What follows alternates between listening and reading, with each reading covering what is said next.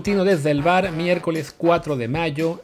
Hoy es día de hablar de Champions, de Conca Champions, de la Superliga, del Villarreal, de lo que pudo ser, de lo que no fue, lo que no será, pero de lo bien que nos la pasamos con este partido que el submarino amarillo por un ratito le hizo sufrir bastante a Liverpool en la resolución de la primera semi de la Champions League.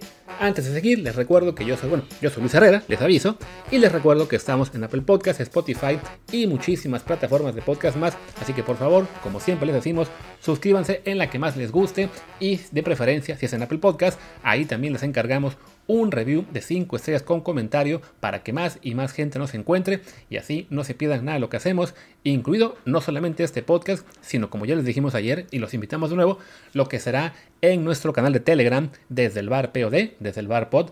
Hoy estaremos haciendo la transmisión comentando el partido de el Real Madrid contra el Manchester City. Ahí estaremos Martín, estaré yo y también estará, como siempre, en estas ocasiones especiales, nuestro, nuestro cuadro de lujo con Ramón Raya analizando lo que pase hoy en el Bernabéu. Pero bueno, del Bernabéu y de lo que pasará en el Madrid City, ya hicimos la previa en el episodio de ayer, así que creo que no vale mucho la pena eh, hablar más de eso. Hablemos un poquito de lo que fue, pues la épica, lo que parecía la épica del Villarreal, que venía de eh, perder la ida ante Liverpool 2 a 0, un partido en el que Liverpool había sido claro dominador y que mereció ganar incluso por más, y que ayer también en la previa comentamos Martín y yo, pues no veíamos cómo el submarino amarillo, con todo lo bien que lo había hecho en rondas previas, eliminando a la Juventus y al Bayern Múnich, pues francamente no, no veíamos que tuviera chance de echar a Liverpool y estuvimos cerca de pues quedar retratados como payasos porque el Villarreal en el primer tiempo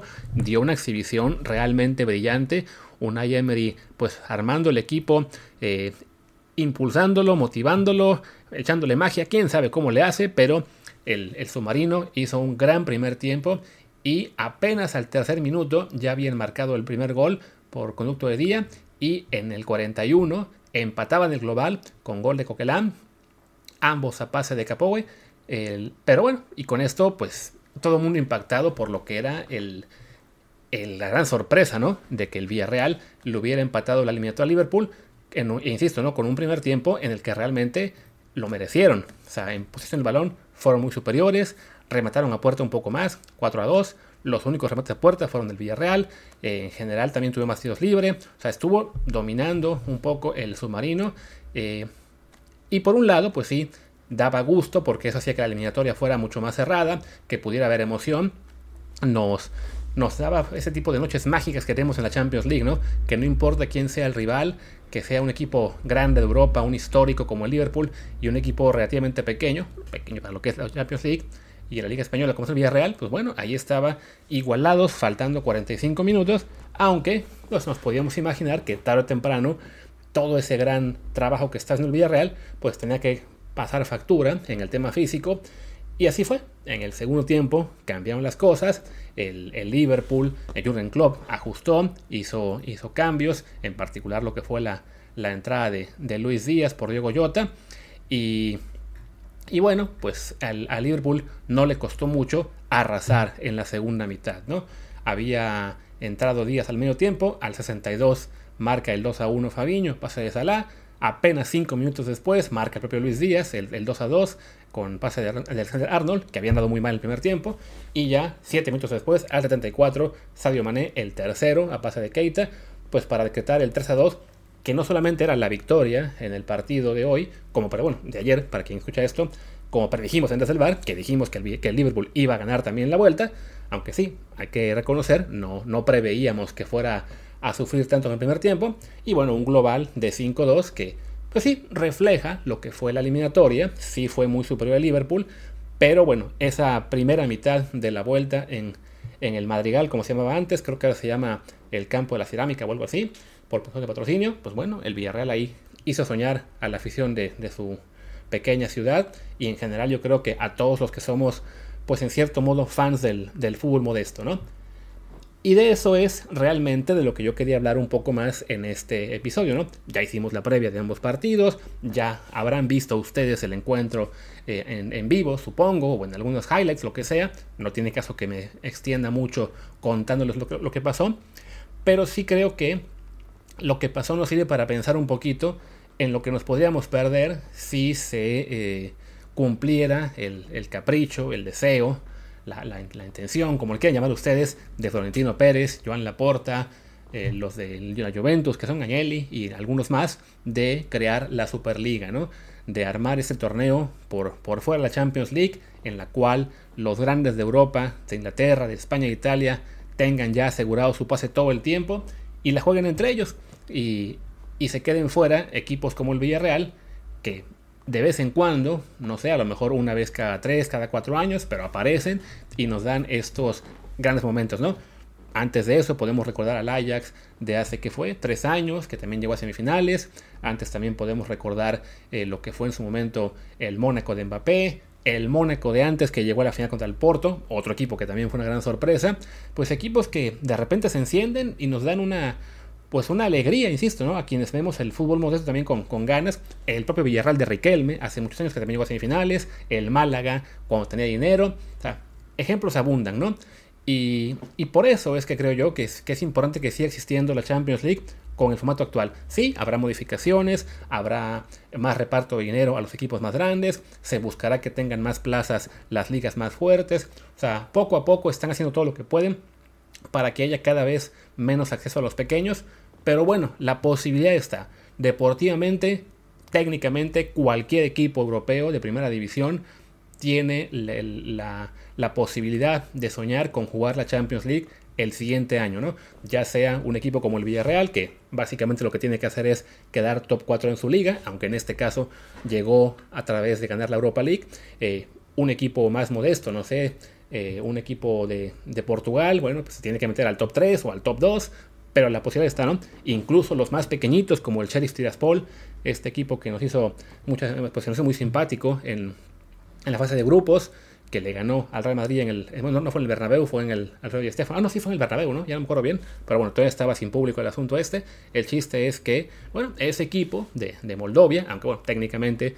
Bueno, sí son de Moldovia técnicamente, pero quieren ellos que se les diga de Transnistria, como se diga esa región separatista. Eh, pues es un club que no se imagina uno viendo en la Champions, pero pues ganaron su liga y ganaron todas las rondas previas y se metieron, ¿no? O sea, no, no tienen que hacer 20.000 malabares o conseguir una invitación eh, de que decidan 10 sabios en, un, en una sala secreta, no es simplemente méritos deportivos, el que los tenga la puede jugar, ¿no? Eh, sí, evidentemente no habrá muchas historias como la del Sheriff, el próximo año no creo que vuelvan a jugar a Champions y quién sabe cuándo vuelvan a ganar un partido en un campo como el, como el del Real Madrid, pero ahí están, cada año hay por lo menos una o dos historias así de equipos más pequeños que en un formato como el de Superliga no estarían. Porque había quien me respondía en Twitter, no, no, no, pero el Villarreal sí la podría jugar. A ver, de entrada a la Superliga nunca hubo total claridad de cómo se iba a decidir quién la jugaba y quién no. Simplemente, bueno, se sabía que ya estaban apalabrados que eran dos equipos, ¿no? Los seis ingleses, los tres de España, los tres eh, de Italia y aparte querían tener ahí al París, al Bayern, al Borussia.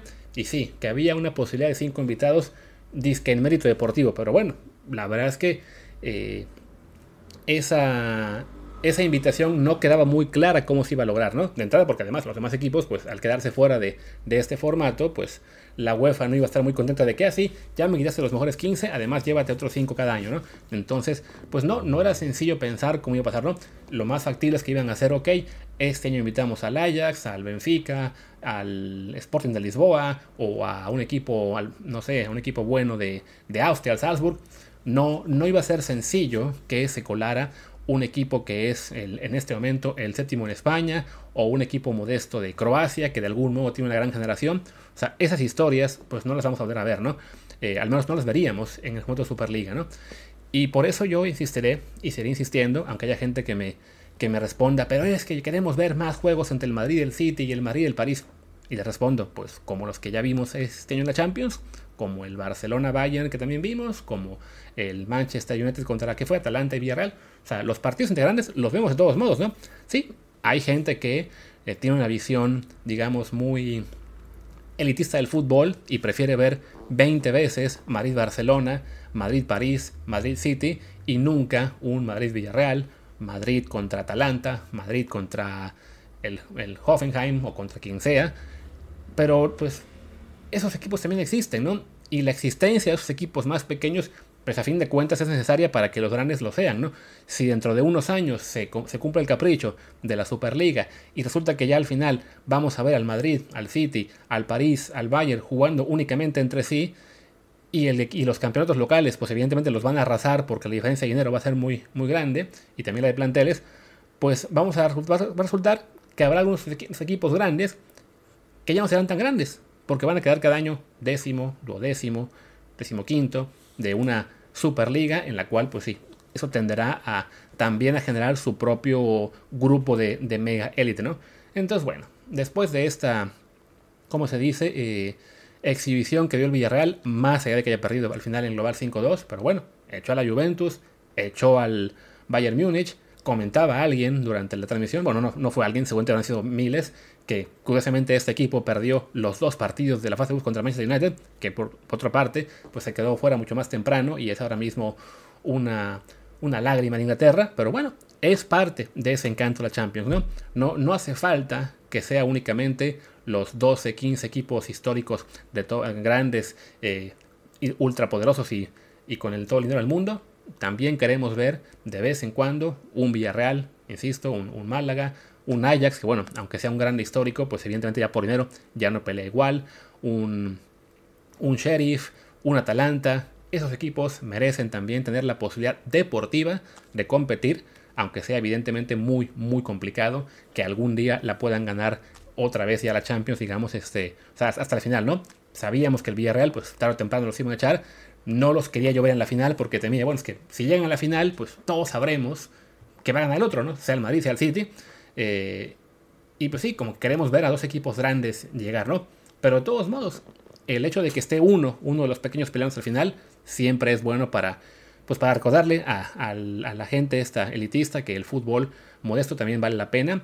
Y por modesto, evidentemente aquí hablo a, en proporciones europeas, porque el Villarreal pues es un equipo que comparado por ejemplo con los Liga, Liga MX, tiene seguramente más dinero y, plantel más fuerte que cualquiera que se nos ocurra, ¿no? Pero bueno, ya saben a qué me refiero. Y bueno, pues ahora con eso ya puedo ir cerrando. Simplemente les recuerdo nuevamente que este miércoles a las 9, 9 tiempo de España, aquí Siri dice que no me entienden, espero que ustedes sí. Eh, insisto, 9 de España, 2 de atrás tiempo de México. Nos vemos en Telegram, arroba desde el bar POD. Ahí estaremos haciendo el stream con análisis con Ramón Raya de el Real Madrid contra el Manchester City.